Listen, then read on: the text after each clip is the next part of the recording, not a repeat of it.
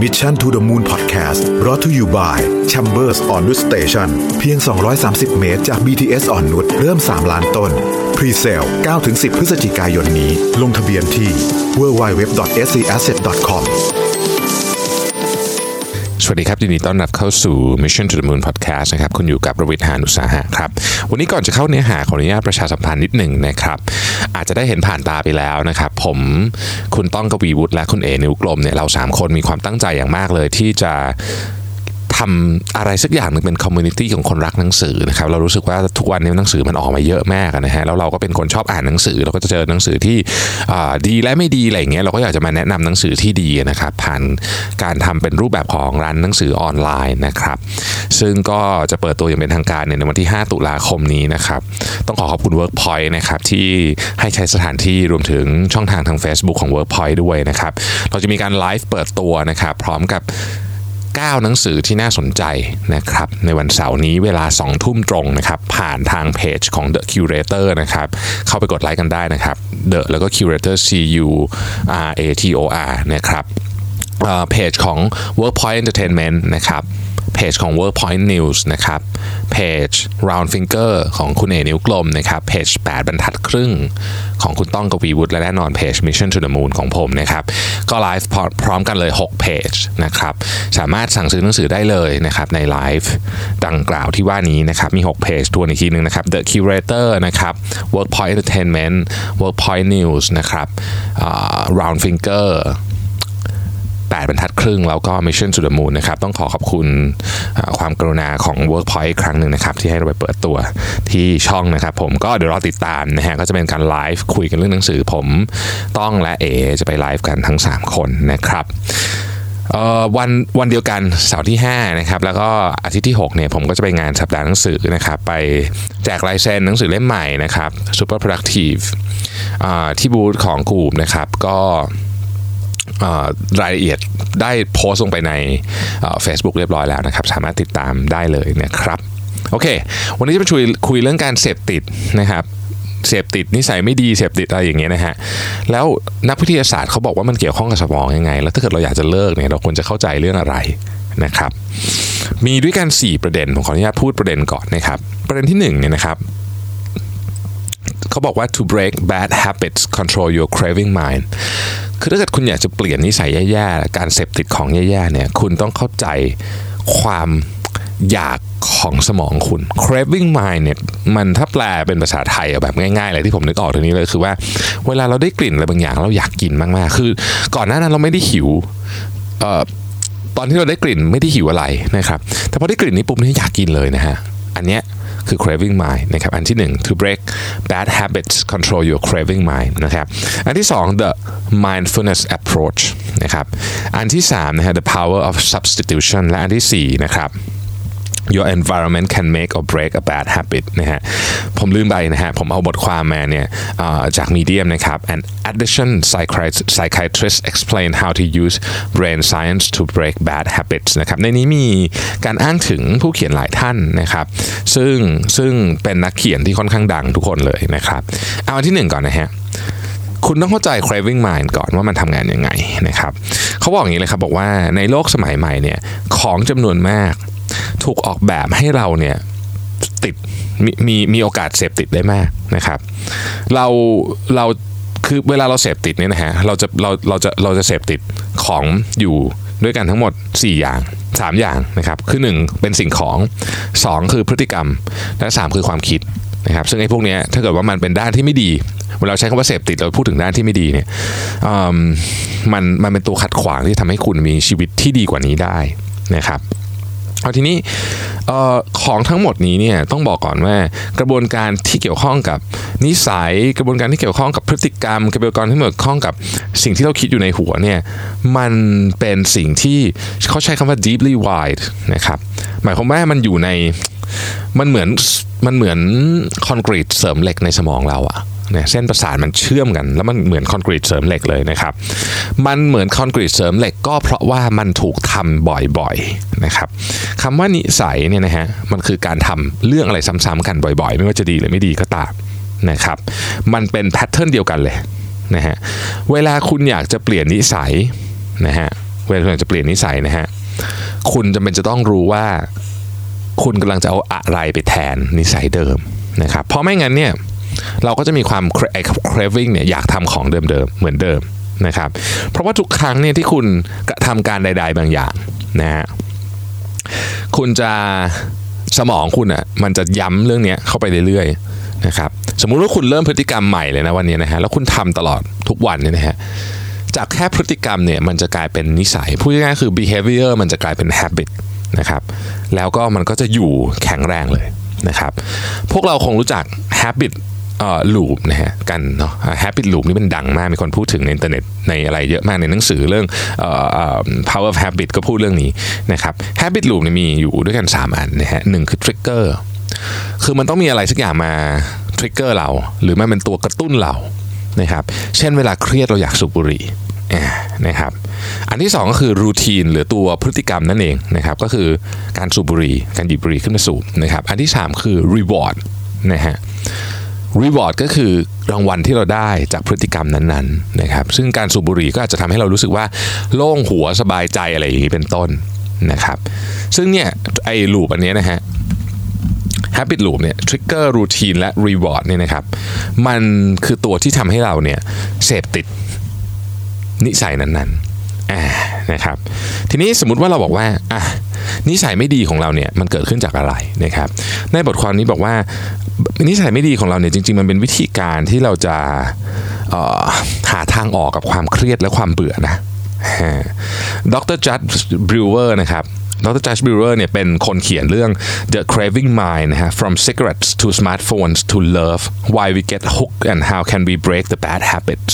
นะครับหนังสือเล่มนี้ผมยังไม่ได้อ่านนะฮะแต่ว่ามีคนพูดหลายคนว่าเป็นหนังสือเกี่ยวกับนิสัยอีกเล่มหนึ่งที่ดีมาก คือหนังสือเกี่ยวกับนิสัยเนี่ยมันจะมีคนพูดถึงอยู่ 3 เล่มนะครับหนึ่งคือ The Power of Habit นะครับเล่มนี้ก็น่าจะเป็นเล่มที่ดังที่สุด นะครับเล่มที่ 2 คือ Atomic Habit นะครับเล่มนี้ก็มาแรงเหมือนกันเพิ่งออกเมื่อปีที่แล้วนะฮะส่วนเล่มสุดท้ายคือเล่มที่ผมพูดถึงไปเมื่อกี้นะฮะ The Craving Mind From Cigarettes to Smartphones to Love นะฮะ Why We Get Hooked and How We Can Break the Bad Habits นะครับอันเนี้ยพูดถึงแนวทางเดียวกัน แต่ว่าโอเคมีวิธีการเขียนคนละแบบนะครับเล่มนี้ก็มีคนบอกว่าดีเดี๋ยวผมอ่านแล้วจะมารีวิวให้ฟังนะครับ ตอนนี้มีหนังสือรอรีวิวอยู่แบบเยอะมากนะฮะอืม ทีนี้ในหนังสือเล่มนี้เขาบอกว่าไอ้ addiction ทั้งหลายอะหรือนิสัยที่ไม่ดีทั้งหลายของเราเนี่ยนะครับ มันได้รับการพิสูจน์แล้วว่ามันสามารถที่จะเปลี่ยนได้ มันไม่ได้ถาวรหลายคนอาจจะเคยต่อสู้กับมันจนรู้สึกว่ายังไงฉันก็ยอมแพ้เนี่ยแต่จริงๆแล้วเนี่ยมันมีวิธีการสู้ได้นะครับ เราไม่ได้ถูกออกแบบมาให้ติดอะไรถาวรมากนั้นเถอะนะครับ เขาทำการทดลองจำนวนมากเลยในนี้ แล้วแล้วเขาสรุปได้อย่างนี้เลยว่า จริง ๆ เนี่ยถ้าเกิดว่าเราอยากจะเปลี่ยนนะครับ อยากจะเปลี่ยนเนี่ย bad habits เนี่ยเราต้องเข้าใจมันก่อนว่ามันเกิดขึ้นยังไงนะฮะเขาบอกอย่างนี้ว่านิสัยที่แย่ๆของเราเนี่ยมันทำลายทั้งสุขภาพเนาะความสัมพันธ์นะครับ หรืออาจจะทำให้คุณต้องไปเจอเรื่องอะไรเช่นติดคุกอะไรแบบนี้ได้ด้วยซ้ำนะฮะดังนั้นเนี่ย กระบวนการของเขาบอกว่าคนเราเนี่ยมีนิสัยแย่ๆเกือบทุกคนนะคือมันอยู่ทุกที่เพียงแต่ว่าเราอาจจะไม่เห็นเท่านั้นเองนะครับนิสัยแย่ๆเช่นหนึ่งเอ่อเขียนเรื่องบนโซเชียลมีเดียที่คุณไม่ควรเขียนคุณรู้อยู่แล้วว่าเดี๋ยวมันจะมีผลแย่ๆตามมาแต่คุณแบบไม่ได้เลยอะเวลาขึ้นปุ๊บต้องเขียนเลยอันเนี้ยก็เป็นตัวอย่างอันหนึ่งนะครับสองคือซื้อของทั้งๆที่รู้ว่าซื้อแล้วเดี๋ยวจะมีปัญหาต้องผ่อนบัตรเครดิต อย่างเงี้ยก็เป็นตัวอย่างหนึ่งนะครับสามคือ แบบอยู่ในความสัมพันธ์ที่ toxic มาก ๆ รู้อยู่แล้วอะว่ามันไม่ดี แต่ก็เอาตัวเองออกมาไม่ได้นะครับ หรือจะมีการอ่ากินอาหารเพื่อเขาเรียกว่า stress eating อย่างเงี้ยคือแบบเครียดเรากินอะรู้เหมือนกันว่าไม่ดีไม่ดีสุด ๆ เลย แต่ก็หยุดกินไม่ได้นะฮะเหล่านี้เนี่ยมันเป็นเพราะว่า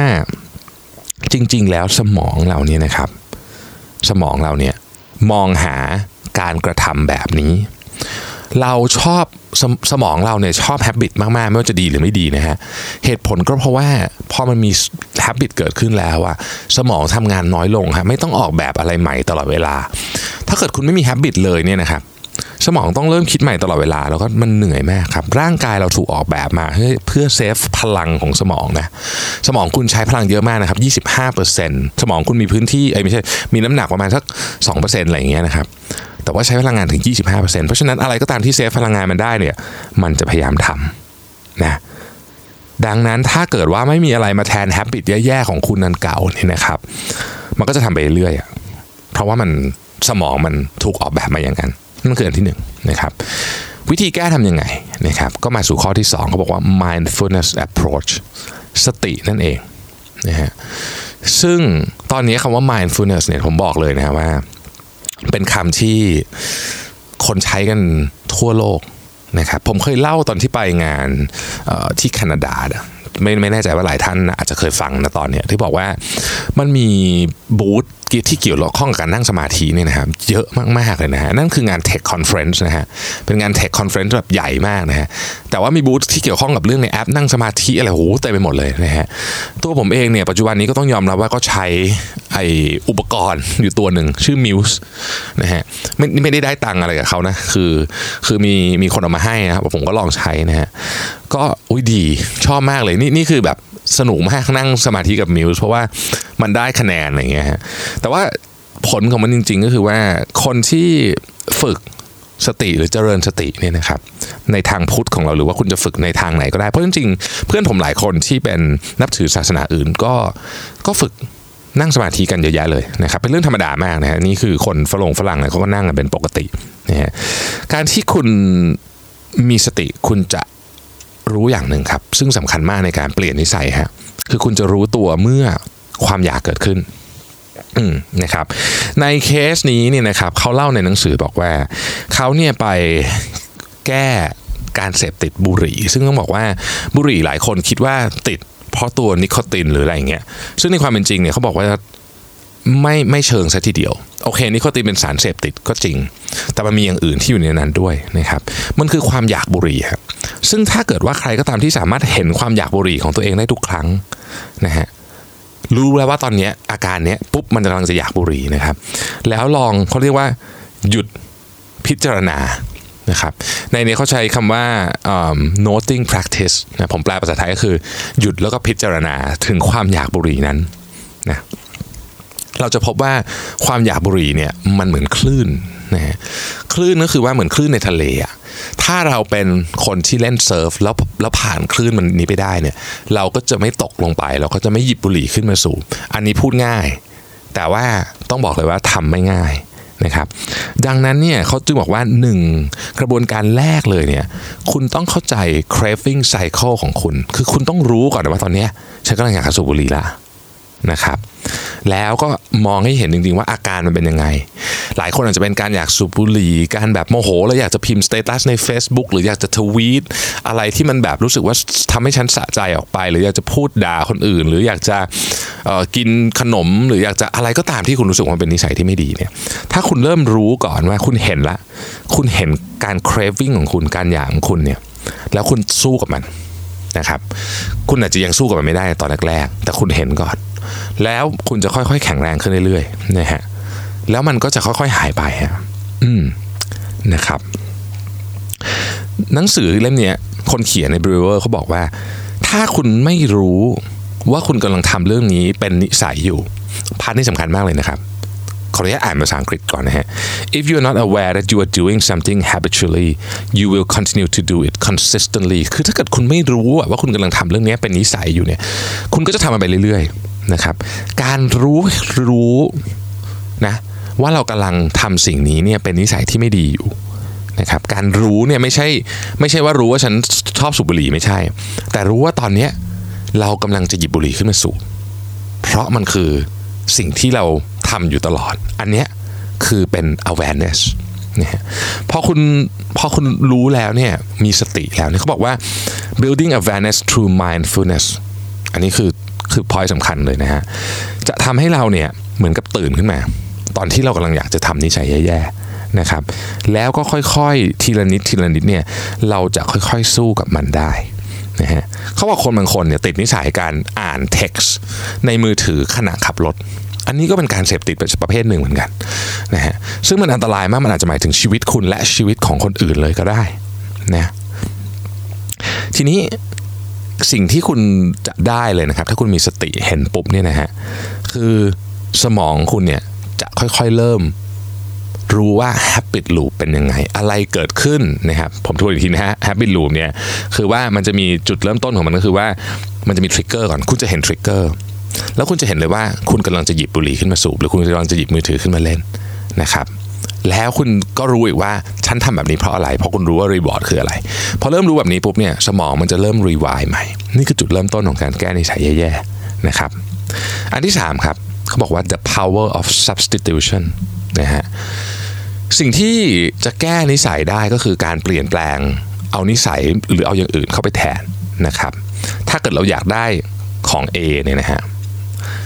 ทำของ B แทนอย่างเงี้ยมันไม่ได้เป็นจะต้องเป็นของเหมือนกัน คุณอยากสูบบุหรี่ คุณจะต้องทำอะไรสักอย่างแทนนิดนึงนะครับเพื่อให้อนิสัยใหม่มันก็ค่อยเกิดขึ้น นั่นคือวิธีการที่สมองทำงานนะฮะชาร์ลส์ดูฮิกเนี่ยนะครับคนเขียนหนังสือเรื่อง The Power of Habit เนี่ยนะฮะเขาเขียนมาอย่างนี้เลยในหนังสือบอกว่า you need to give yourself time to really figure out the cues and reward that are driving that behavior and oftentimes the only way is through a process of experimentation คือคุณต้องเห็นจริง ๆ อย่างแท้จริงว่าจริง ๆ แล้วกระบวนการเนี่ยหลังจากที่เราอยากแล้วเนี่ยมันมันเป็นอะไรต่อจากนั้นนะครับ แล้วแล้วเราต้องรู้จริง ๆ ว่าอะไรคือ reward อันนี้สำคัญมาก เพราะว่าถ้าเกิดคุณรู้ reward เนี่ยคุณจะสามารถหาของที่มาแทนมันได้นะฮะอันเนี้ย คือสิ่งที่เป็นหัวใจเลยของการเปลี่ยนนิสัยนะครับ ข้อที่ 4เขาบอกว่า your environment can make or break a bad habit นะครับสิ่งแวดล้อมของตัวคุณเนี่ยนะฮะสำคัญมาก ๆ มันจะทำให้คุณเนี่ยทำในสิ่งที่คุณอยากทำได้หรือไม่นะครับ ถ้าเกิดว่าคุณสามารถเปลี่ยนสภาพแวดล้อมได้ คุณอาจจะสามารถเปลี่ยนเอาคำหรือเปลี่ยนตัวนิสัยได้ ผมขออนุญาตยกตัวอย่างอันหนึ่งที่ผมเพิ่งทำไปแล้วผมรู้สึกแบบ ชอบมากเลยก็คือมือถือเนี่ยครับผมก็เพิ่งรู้จริง ๆ หลังจากที่ไปดู screen time ย้อนหลังว่าจริงๆผมนี่เป็นคนติดมือถือใช้ได้เลยเหมือนกันฮะที่ผมเล่าให้ฟังนะฮะผมใช้มือถือวันละห้าชั่วโมง แล้วก็ชอบบอกตัวเองว่าเราใช้ทำงาน แต่จริงเราไม่ใช่นะครับคือมันก็ไปเห็นก็ดูอยู่แล้วว่ามันเป็นโซเชียลมีเดียเกือบหมดอะนะฮะทำงานนิดเดียวเองนะครับทำงานเนี่ยจะแบบ ไม่ถึง 20%นะวิธีการก็คือว่าผมก็เลยลบแอปออกไปนะครับอย่างที่เล่าให้ฟัง หลายคนก็จะรู้สึกว่าตอนนี้ผมไม่ทวีตเลยเนี่ยผมไม่ผมไม่มีแอป Twitter อยู่ในอยู่ในอยู่ในเฟซอยู่ในมือถือแล้วนะครับ Facebook ก็ไม่มีอะไรเงี้ยซึ่งผมก็เอาไปอัปเดตเฟซบุ๊กบ้างตอนกลางคืนอะไรเงี้ยแต่บางที Twitter ก็คือไม่ได้เข้าเลยเพราะว่าแบบมัน คือเหมือนเล่น Facebook นิดนึงก็แบบเออแบบเหนื่อยนอนแล้วอะไรเพราะมันไปเล่นจากคอมมันก็จะไม่ได้สะดวกสบายเหมือนเล่นจากมือถือนะครับปรากฏว่าทุกวันนี้ screen time ผมเหลือ 2 ชั่วโมงนิดๆเพราะมันยังมีไลน์มีอีเมลมีอะไรอยู่ แต่มันมันลดลงมาเยอะมากครับ ผมได้เวลาคืนมา 3 ชั่วโมงวันหนึ่งซึ่งผมคิดว่ามันสุดแสนจะคุ้มค่าในการเปลี่ยน behavior นะครับทีนี้ James Clear นะคนที่เขียน Atomic Habit เนี่ยนะฮะวันนี้ บทความที่พูดถึงทั้ง 3 เล่มเลยเนี่ยบอกว่า the people who exhibit the most self control are not actually those who have superhuman willpower อันนี้ผมอยากจะเน้นมากเลย คือคนที่มีนิสัยที่ดีหรือคนที่ดูแบบ productive สุดๆเนี่ยนะครับหรือสามารถควบคุมตัวเองได้เนี่ยเขาไม่ได้มีพลังพิเศษอะไรเหนือมนุษย์คนอื่นนะครับแต่ว่า they are the people who are tempted the least เขาถูกใช้คำว่าอะไรเดียยั่วยวนน้อยที่สุดทำไมอะ ทำไมถึงถูกยั่วยวนน้อยที่สุดฮะก็เพราะว่าเขาจัดการสิ่งแวดล้อมของเขาให้เขาถูกยั่วยวนน้อยที่สุดเจมส์เคลียร์นี่เขียนเลยบอกว่า if you want to exercise in the morning get everything you need ready to make it easier in the morning อันนี้ผมก็มาจากหนังสือนะที่ผมเคยเล่าให้ฟังนะผมจะเตรียมชุดวิ่งก่อนนะทุกวันเลยนะเตรียมไว้ก่อนนะครับ ดูมันทีอีกทีหนึ่งด้วยนะก่อนนอนว่าเออเตรียมไว้เดี๋ยวพรุ่งนี้จะมาใส่ แล้วก็ทำให้ลุกขึ้นไปวิ่งได้สบาย ขึ้นสบายขึ้นนะกันนะคือมันก็ต้องมีการต่อต้านนิดหน่อย แต่ถ้าเกิดว่าเราไม่ทำเลยเนี่ยนะฮะแรงต้านมันจะสูงกว่านะครับเขาบอกว่าอย่างนี้ครับ if you are influenced by people สมมติคุณรู้สึกว่าคุณอยากเวลาเปลี่ยนคุณเปลี่ยนโดยโดยโดยคนอื่นเป็นคนเปลี่ยนเนี่ยนะครับ ให้ไปอยู่กับกลุ่มที่เขามีพฤติกรรมแบบนั้นน่ะเป็น normal behavior เลย เช่นถ้าเกิดคุณอยากอยากวิ่งเนี่ยให้ไปจอยกลุ่มวิ่ง กลุ่มวิ่งมีเยอะแยะเลยนะฮะตามสนามกีฬาต่างๆเนี่ยมีหมดเลยนะครับ หรือในเคสที่เขาบอกว่าถ้าเกิดคุณอยากดูทีวีน้อยลงเนี่ยนะฮะไม่ใช่แค่ถอดปลั๊กทีวีออก แต่ให้ไปหาหนังสือสนุกๆมาอ่านแทน เพราะนี่คือวิธีการเปลี่ยนนิสัยของคุณนะครับ ตบท้ายฮะเขาบอกว่าการเปลี่ยนนิสัยเนี่ยมันยาก มันใช้เวลานะครับ และคุณก็จะต้องล้มเหลวหลายๆ ครั้ง ความสำคัญของมันก็คือ คุณจะต้องมีแพลนอันนี้สำคัญมากคือคุณจะต้องเข้าใจก่อนว่ามันจะเปลี่ยนยังไง แล้วคุณจะเปลี่ยนไปเป็นอะไรนะครับ การที่ คุณจะสามารถเอานิสัยดีๆ ไปแทนนิสัยแย่ๆ ได้เนี่ยเขาใช้คำนี้เลยบอกว่าคุณต้อง proactive คือคุณต้องคิดแผนและลุย ไม่ใช่ reactive คือตั้งรับ การเปลี่ยนนิสัยที่แย่ๆเนี่ยมันใช้เวลานานนะครับ แต่ว่าความอดทนและความขยันมันเพียรเนี่ยจะเป็นตัวที่จะทำให้คุณทำสำเร็จ เพราะฉะนั้นมันคุ้มค่ามากเมื่อคุณเปลี่ยนได้ ซึ่งผมเห็นด้วยที่สุดเลยนะฮะกับบทความนี้นะฮะแล้วก็หวังว่าหลายคนที่กำลังอยากจะเปลี่ยนนิสัยที่แย่ๆของตัวเองเนี่ยจะได้พลังและได้วิธีเล็กน้อยไปทำนะครับ ถ้าสนใจหนังสือนะผมก็ยังแนะนำนะครับสามเล่มนี้อ่าเอาเอาเอาสองเล่มที่ผมเคยอ่านมาก่อนแล้วกันนะฮะ Atomic Habit กับ The Power of Habit นะสองเล่มนี้เป็นหนังสือที่ดีมาก ๆ นะครับ ใครที่อยากอ่านนะก็ผมเข้าใจว่า The Power of Habit มีแปลไทยแล้ว Atomic Habit ไม่แน่ใจนะครับ แต่ทั้งภาษาไทยและภาษาอังกฤษเนี่ยอ่านง่ายทั้งคู่นะครับก็ขอบคุณที่ติดตาม Mission to the Moon Podcast นะครับ และถ้ามีเวลาวันเสาร์ 5 ตุลานี้ 2 ทุ่มนะครับ พบกันที่ Workpoint Entertainment และ Workpoint News และอีก 4 เพจของเรานะครับ ขอบคุณมากครับ เราพบกันครับ สวัสดีครับ Mission to the Moon Podcast Presented by SC Asset